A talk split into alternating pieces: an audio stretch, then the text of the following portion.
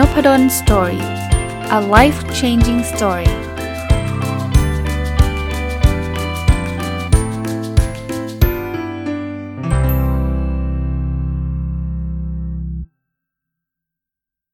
สวัสดีครับ ยินดีต้อนรับเข้าสู่นพดล story podcast นะครับ แล้วก็วันศุกร์นะครับ ยินดีต้อนรับเข้าสู่รายการ MBA Weekly เนาะก็จัดมาได้สักเกือบ 2 เดือนละเกือบ 2 เดือนแล้วทุกวันศุกร์นะ ก็ ผมเล่าตั้งแต่ตอนปีใหม่นะ จะเล่าเรื่องประสบการณ์ส่วนตัวเองที่เป็นสิทธิ์เก่า MBA ที่ธรรมศาสตร์นะครับ แล้วก็ตั้งชื่อซีรีส์ประสบการณ์ส่วนตัวนี้ว่า MBA Journey นะครับ ก็คือเป็นเหมือนกับการเดินทางของผมนะที่ MBA เนี่ยก็เป็นอีกหนึ่งหนึ่งหนึ่งจุดที่ทำให้ผมเปลี่ยนจากการเป็นวิศวกร แล้วก็กลายมาเป็นอาจารย์มหาวิทยาลัยนะครับ ต้อง จริง ๆ ว่าจะจบสัปดาห์ที่แล้วละเพราะว่าเล่าเรื่องจนกระทั่งเหมือนกับเรียนจบแล้วเนี่ย แต่ว่าอาจจะยังขมวดปมไม่ได้ เพราะว่าท่านอาจจะนึกไม่ถึงยังยังยังยังไม่เห็นว่าอะแล้วมันเปลี่ยนเป็นอาจารย์ตรงไหนนะขอจะขอเล่าเหตุการณ์หลังจากจบ MBA อีกนิดหนึ่งนะครับอีกนิดหนึ่งว่าพอจบ MBA ปุ๊บเนี่ยผมเปลี่ยนมาเป็นอาจารย์ได้ยังไงนะครับ ก็อาจจะเลยจากเรื่องของประสบการณ์การเรียนไปนิดนึง แต่ว่ากำลังจะชี้ให้ท่านเห็นนะครับว่า MBA มันเปลี่ยนชีวิตท่านได้จริงๆนะผมเล่าให้ฟังแล้วว่าผมเรียนเนี่ยตอนแรกก็คืออยากที่จะเอาไปทำงานที่ปตทนะตอนนั้นเป็นพนักงานวิเคราะห์และวางแผนนะครับที่ทำงานเกี่ยวข้องกับการวางแผนท่อวางท่อส่งก๊าซวางอะไรเงี้ยแล้วก็มันมีทั้งเรื่องเทคนิค ซึ่งอันนั้นผมเรียนมาแล้วผมจบวิศวะเคมี กับในเรื่องของไฟแนนซ์เรื่องของการเงินการจัดการต่างๆนะ ซึ่งนนั้นยังไม่ไม่ไม่มีความรู้ก็เลยจะมาเรียน MBA เพื่อเพื่อเพื่อเสริมความรู้ตรงนั้น แต่กลับกลายเป็นว่าพอผมเรียน MBA เนี่ยผมชอบมากๆ ต้องเรียกว่ามันถูกจริตแล้วกันนะ คือมันได้เรียนอะไรที่แบบเกือบทุกวิชาเนี่ยผมเรียกว่าว้าวว้าวก็คือแบบ เฮ้ย โอ้ อย่างนี้เลยเหรอ แล้วมันสนุกกับการเรียนมากๆ จนกระทั่งระหว่างเรียนเนี่ย ผมคิดอยู่ในใจแล้วว่า เฮ้ย ผมไม่อยากเป็นวิศวกร ผมอยากทำอาชีพที่เกี่ยวที่ได้ใช้ความรู้ MBA นี่แหละ แต่สารภาพนะครับ ตอนที่เรียนอยู่ก็นึกไม่ออกเหมือนกัน ว่าจะทำอาชีพอะไร คราวนี้พอเรียนไปเรื่อยๆ ก็ผมเล่าให้ฟังนะ ผมไปแลกเปลี่ยน เป็นนักศึกษาแลกเปลี่ยน ผมไปเป็นคนที่เข้าไปแข่งขันแผนธุรกิจในต่างประเทศทำทุกอย่างที่ที่ MBA เขาเปิดโอกาสให้ทำอะ่ะพอจบปุ๊บเนี่ยเริ่มรู้สึกแล้วว่า ฉันต้องทำอะไรสักอย่างกับชีวิตฉันนะ คือคือไม่ได้กะว่าจะเป็นวิศวกรแล้วก็ทำงานแบบเดิมไปจนเกษียณ แต่ก็นึกไม่ออกนะว่าจะทำอะไร ตอนนั้นเนี่ยมีทางเลือกทางแรกก็คือสมัครไปเป็นที่ปรึกษา คือผมทราบมาว่างานที่ปรึกษาเนี่ยเป็นงานที่ข้อข้อแรกนะได้เงินดีนะครับได้เงินดี แล้วข้อ2เนี่ยมันได้ใช้คือเขารับคนหลากหลายมากจริงจบวิศวะคุณก็ไปสมัครเป็นคอนซัลท์ได้นะ เป็นที่ปรึกษาได้นะ จบ MBA ก็ก็ไปได้นะ จบธุรกิจจบอะไรเขาเขาไม่ได้ระบุว่าคุณต้องจบทางด้านบริหารเท่านั้นเนี่ยรู้เพราะอะไรเพราะว่าเพื่อนผมอะ่ะเขาก็เรียนจบวิศวะนะ แล้วก็ไปเป็นที่ปรึกษาทางด้านการจัดการ ก็มียังไม่ได้เรียน MBA เลยนะตอนนั้นนะเขาก็รับนะตอนจบ MBA ใหม่ๆ ก็เลยไปยื่นไปสมัคร ก็ต้องเรียกว่าขออนุญาตไม่เปิดไม่เปิดชื่อกันแล้วกันนะ แต่ก็จะบอกว่าเป็นบริษัทคอนซัลท์ระดับโลกกันแล้วกัน บอกชื่อทุกคนรู้จักอะไปสมัคร ปรากฏว่าผ่านการสัมภาษณ์รอบแรกก็ผ่านไปได้ด้วยดี เขาก็เรียกสัมภาษณ์รอบ 2 ก็มีเมนเจอร์มาพูดคุยก็ผ่านไปได้ด้วยดี ถ้าผมจำไม่ผิดนะ รอบ 2 ก็ก็โอเค เหลือรอบรอบ 3 ผมไม่รู้เขามีกี่รอบนะ หรือหรือจริง ๆ มันมันมีหลายรอบเนี่ยคือมันมีตอนตอนเด็กๆเนี่ยคิดว่าถ้ามันผ่านรอบ3เนี่ยมันคือไม่มีอะไรละมันน่าจะรับแล้วละคิดแบบนั้นนะ แต่ว่ามาคิดตอนโตๆอีกทีก็เออเขาอาจจะไม่แน่ใจก็ได้นะเขาเลยสัมภาษณ์หลายรอบก็ไม่รู้นะ แต่รอบ3เนี่ยจำได้ว่าเป็นเมนเจอร์ที่เป็นคนต่างชาตินะ เป็นเป็นผมผมผมไม่รู้จักสัญชาติเขาแหละ แต่ว่าเป็นคนต่างชาติ สรุปว่าเขาก็สัมภาษณ์นะ ก็ยิงคำถามหลายๆคำถาม ซึ่งเป็นคำถามยากๆนั้นเลย เป็นคำถามแบบไอผมยกตัวอย่างคำถามเขานะคำถามเขาบอกว่าสมัยสมัยตอนนั้นปี 2001 นะครับ เป็นปีที่แบบ ผมเพิ่งเรียนจบ MBA นะ20 กว่าปีที่ผ่านมานะเขาถามบอกว่า คนฟิลิปปินส์มีมือถือกี่คน ซึ่งต้องบอกว่าปี 2001 มันไม่ได้มีคนมีมือถือมากนักนะ มันมันมันมีน้อยอะ่ะเขาถามว่ามีกี่คน ซึ่งเป็นคำถามที่เราฟังแล้วแบบใครจะไปรู้วะว่าคนฟิลิปปินส์มีมือถือกี่คนเอาเป็นว่าคนฟิลิปปินส์มีจำนวนคนกี่คนเรายังแทบจะไม่รู้เลย แต่ผมเข้าใจว่าเขาคงเขาคง ดูวิธีคิดผมมากกว่าที่จะไปดูคำตอบแบบว่าตอบถูกหรือตอบผิด วิธีคิดคิดยังไงนะผมก็ประมาณไป แล้วก็บอกวิธีคิดไป เสร็จปุ๊บเนี่ยเขาก็เหมือนกับผมผมจำดีเทลไม่ได้แล้วแต่เขาเหมือนกับเถียงอะ่ะคือคืออาจจะเป็นประเด็น ผมไม่แน่ใจว่าทำด้วยความตั้งใจหรือไม่ตั้งใจ แต่ว่าเขาเขาเขาค้าน assumption บางอย่าง เออ ผมจำไม่ได้แล้วเรื่องอะไร เหมือนกับไม่ค่อยชอบวิธีคิดแบบนี้ไม่เห็นด้วยไม่เห็นด้วย แต่วิธีการพูดเขาอะค่อนข้าง aggressive ทีเดียว เหมือนเหมือนพูดทำนองแบบคุณคิดได้ยังไงแบบนี้คุณคุณใช้อะไรคิดอะไรประมาณนี้แต่เป็นภาษาอังกฤษนะภาษาอังกฤษแต่มันเป็นคำที่มันแบบฟังแล้วไม่ค่อยเพราะอะฟังแล้วไม่ค่อยดีอะไม่รู้ว่า intentional หรือเปล่านะ intentional ก็คือแบบตั้งใจทำหรือเปล่านะ แต่ผมก็เริ่มรู้สึกโกรธเอาตรงๆ ตอนนั้นก็รู้สึกแบบ เฮ้ยอะไรวะ ผมก็ถามเขาว่าแล้วถ้าเป็นยูยูคิดยังไง เขาก็บอกวิธีคิดของเขามา ซึ่งส่วนตัวผมรู้สึกว่า โอ้โห คิดอย่างนี้มันคือแบบห่วยมากอะ่ะ คือมีความรู้สึกแบบนั้นนะ ว่าแบบเป็นวิธีคิดที่แบบมันไม่ได้เรื่องอะ่ะ คือคือไม่ได้เรื่อง แต่ดูเขาแบบพราวแล้วก็มั่นใจในตัวเองมาก ผมก็ไม่ไม่ไม่ยอม คือไม่ยอม ผมก็บอกว่าไม่ ผมก็ชี้ให้เห็นว่าวิธีที่เขาคิดเนี่ยมันมีจุดอ่อนตรงไหน ผมก็บอกเขา เขาก็ไม่ยอมนะ คือตอนนี้ตอนนี้จนถึงปัจจุบันเนี้ยผมก็ไม่รู้ว่านั่นคือความตั้งใจที่จะยั่วยุ แล้วดูว่าผมจะมี response ยังไง หรือว่ามันคืออีโก้ส่วนตัวของเขาที่อยู่ดีๆ เด็กจบใหม่คนนึงมา challenge เขา แล้วเขาก็โกรธผมไม่รู้แต่ผมรู้ว่าเขาหงุดหงิด คือ feel feel ที่เขาพูดออกมาเนี่ยคือหงุดหงิดเขาก็เถียง ผมก็ไม่ยอม คือตอนนั้นผมก็หงุดหงิดอะต้องยอมรับเลยว่าผมก็หงุดหงิด ผมก็ไม่ยอม ผมว่า ไม่ผมไม่สนแล้วว่าเขาจะเป็น manager หรือว่าไม่ได้เป็นแต่ว่าคุณ logic ไม่ใช่แล้วคุณคุณยังยังเถียงอีกอะคือคือคุณคุณผิดคุณก็ยอมเดี๋ยวว่าคุณ logic มันมันผิดอะไรเงี้ยอุ้ยเถียงกันแบบเสียงดัง เสียงดังนะทั้งคู่เลยนะ เสียงดังจนกระทั่งเลขาเดินเข้ามา วิ่งเข้ามาบอกวัดวัดแฮปเปนอะคือแบบมันมีอะไรเกิดขึ้นอะจบผมออกจากห้องนี่ผมรู้เลยว่าไม่ไม่ได้แน่นอน ถ้ามันไม่ใช่ไม่ใช่วิธีการแบบแค่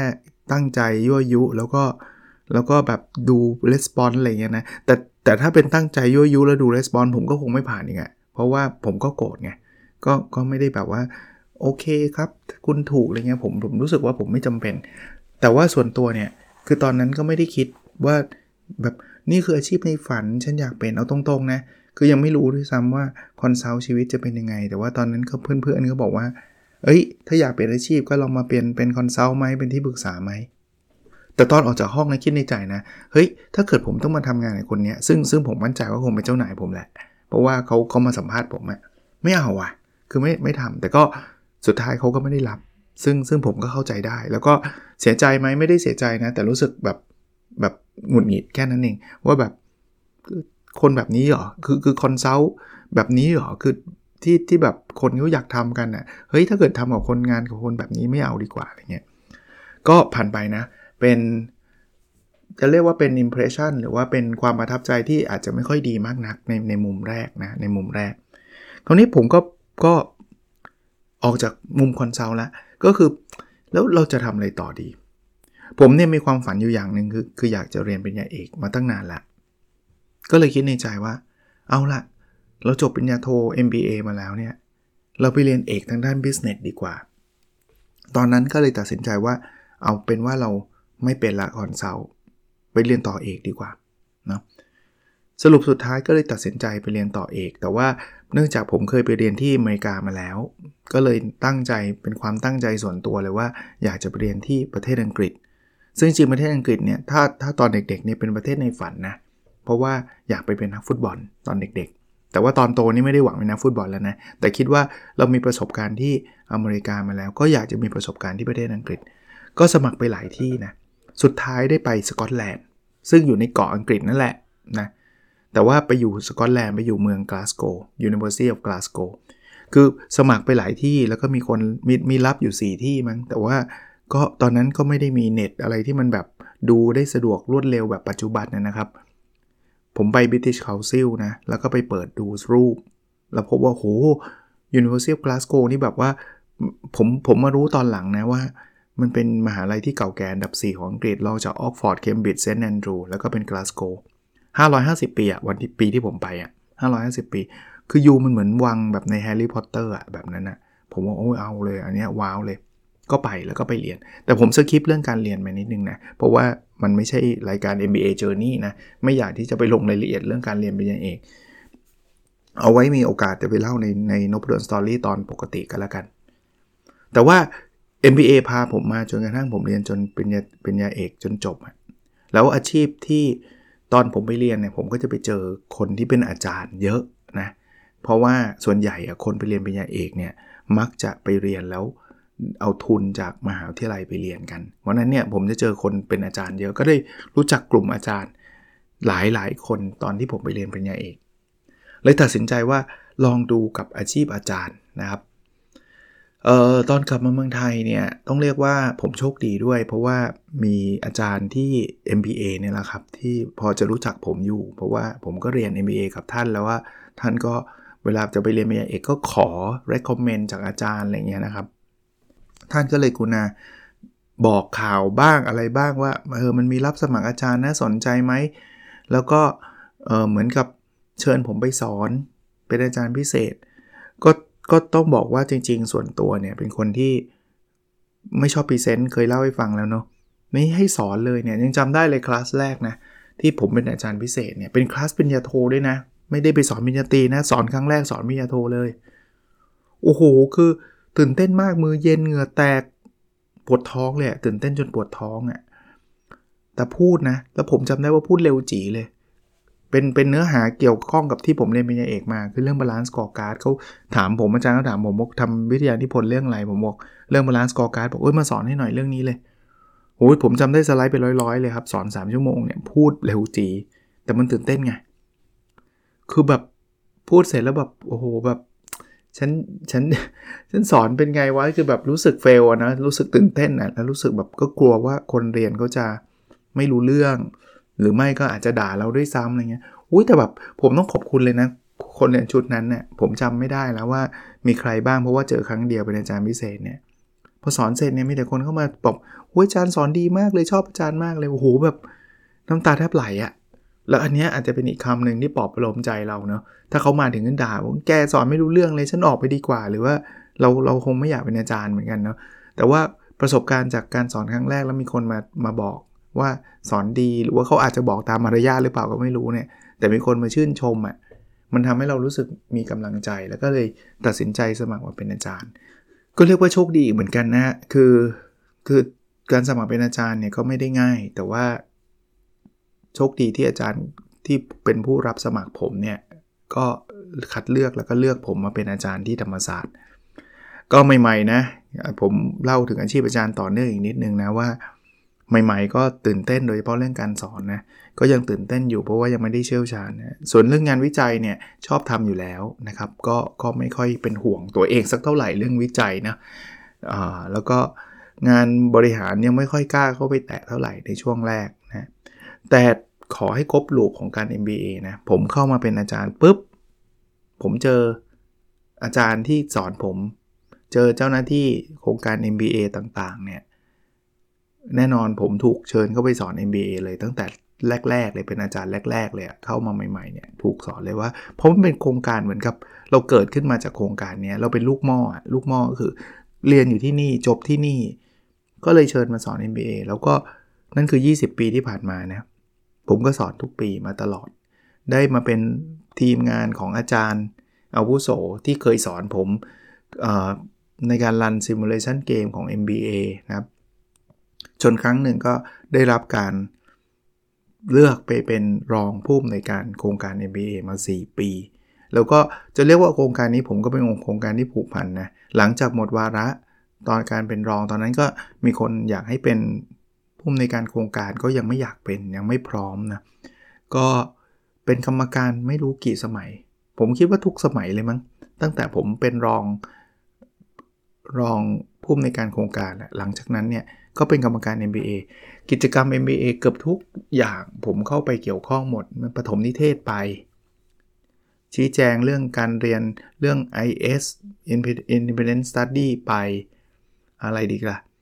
Simulation Game ไป นะครับ Open House ไปสัมภาษณ์ไปคือคือทำหน้าที่แบบนี้มาตลอดนะจนกระทั่งที่อันนี้ครบลูปแล้วนะปลายปีที่ผ่านมานี้เองก็ตัดสินใจว่าเอาละไหนๆก็ทำมาโดยตลอดแล้วล่ะก็ยอมรับตำแหน่งเป็นผู้ในการโครงการก็ต้องขอบคุณทางคณะนะที่เรียนเชิญมาตลอดนะแต่ก็ปฏิเสธมาตลอดเหมือนกัน จนกระทั่งถึงถึงตอนนี้ก็ได้รับตำแหน่งนี้นะ ปัจจุบันนะผ่านไปเดือนครึ่ง ผมรับตำแหน่งตั้งแต่วันปีใหม่นะครับ เดือนนี้ก็ถ้าท่านฟังตรงวันก็เกือบ 2 เดือนละ24 กุมภาแล้วนะ ก็เป็นงานที่ที่มีอะไรท้าทายเนาะมีอะไรเยอะแยะเลยนะครับช่วงนี้ก็เป็นช่วงรับสมัครนะก็ก็ต้องประชาสัมพันธ์ต้องทำให้คนเข้าใจว่า MBA คืออะไรนะ แต่ผมมาด้วยด้วยด้วย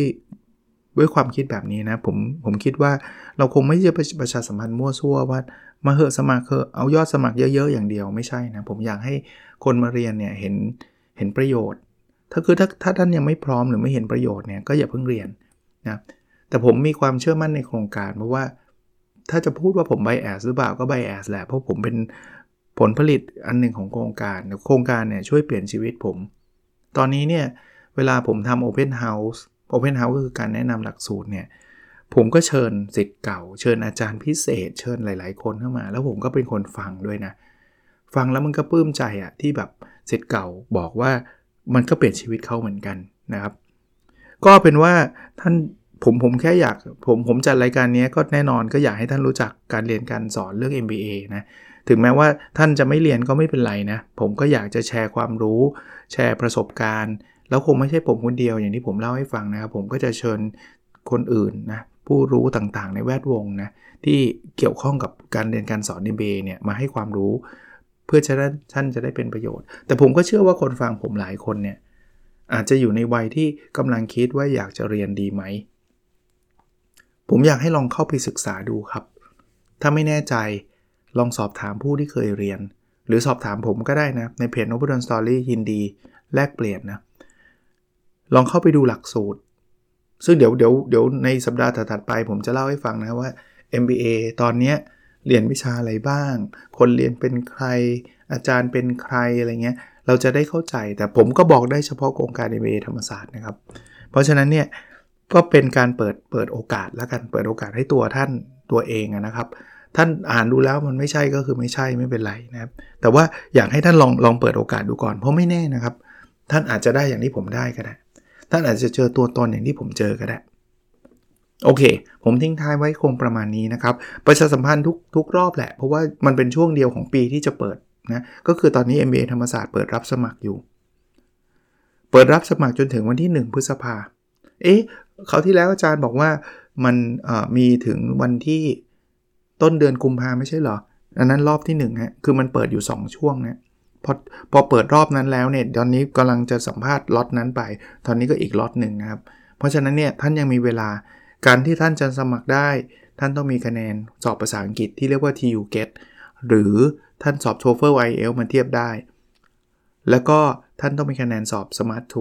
2ก็คือการสอบเหมือนกับเลขอะไรเงี้ยไม่ได้ยากอะไรมากหรอกนะครับ ผมว่าท่านลองพิจารณาดูนะครับ ถ้าท่านคิดว่าสนใจเข้าไปในเพจ MBA ธรรมศาสตร์นะ จะมีรายละเอียดหรือเข้าไปไม่เจอถามผมมาที่ inbox น o บ d o n story ก็ได้นะครับ ได้จนถึงวันที่ 1 พฤษภาแต่ว่ามันต้องสอบก่อนไม่ใช่ 1 พฤษภาไปยื่นแล้วค่อยไปสอบไม่ทันนะครับ ต้องสอบก่อนมันจะมีตารางวันสอบอยู่นะโอเคครับ แล้วเราพบกันในสดถัดไปนะครับ สวัสดีครับ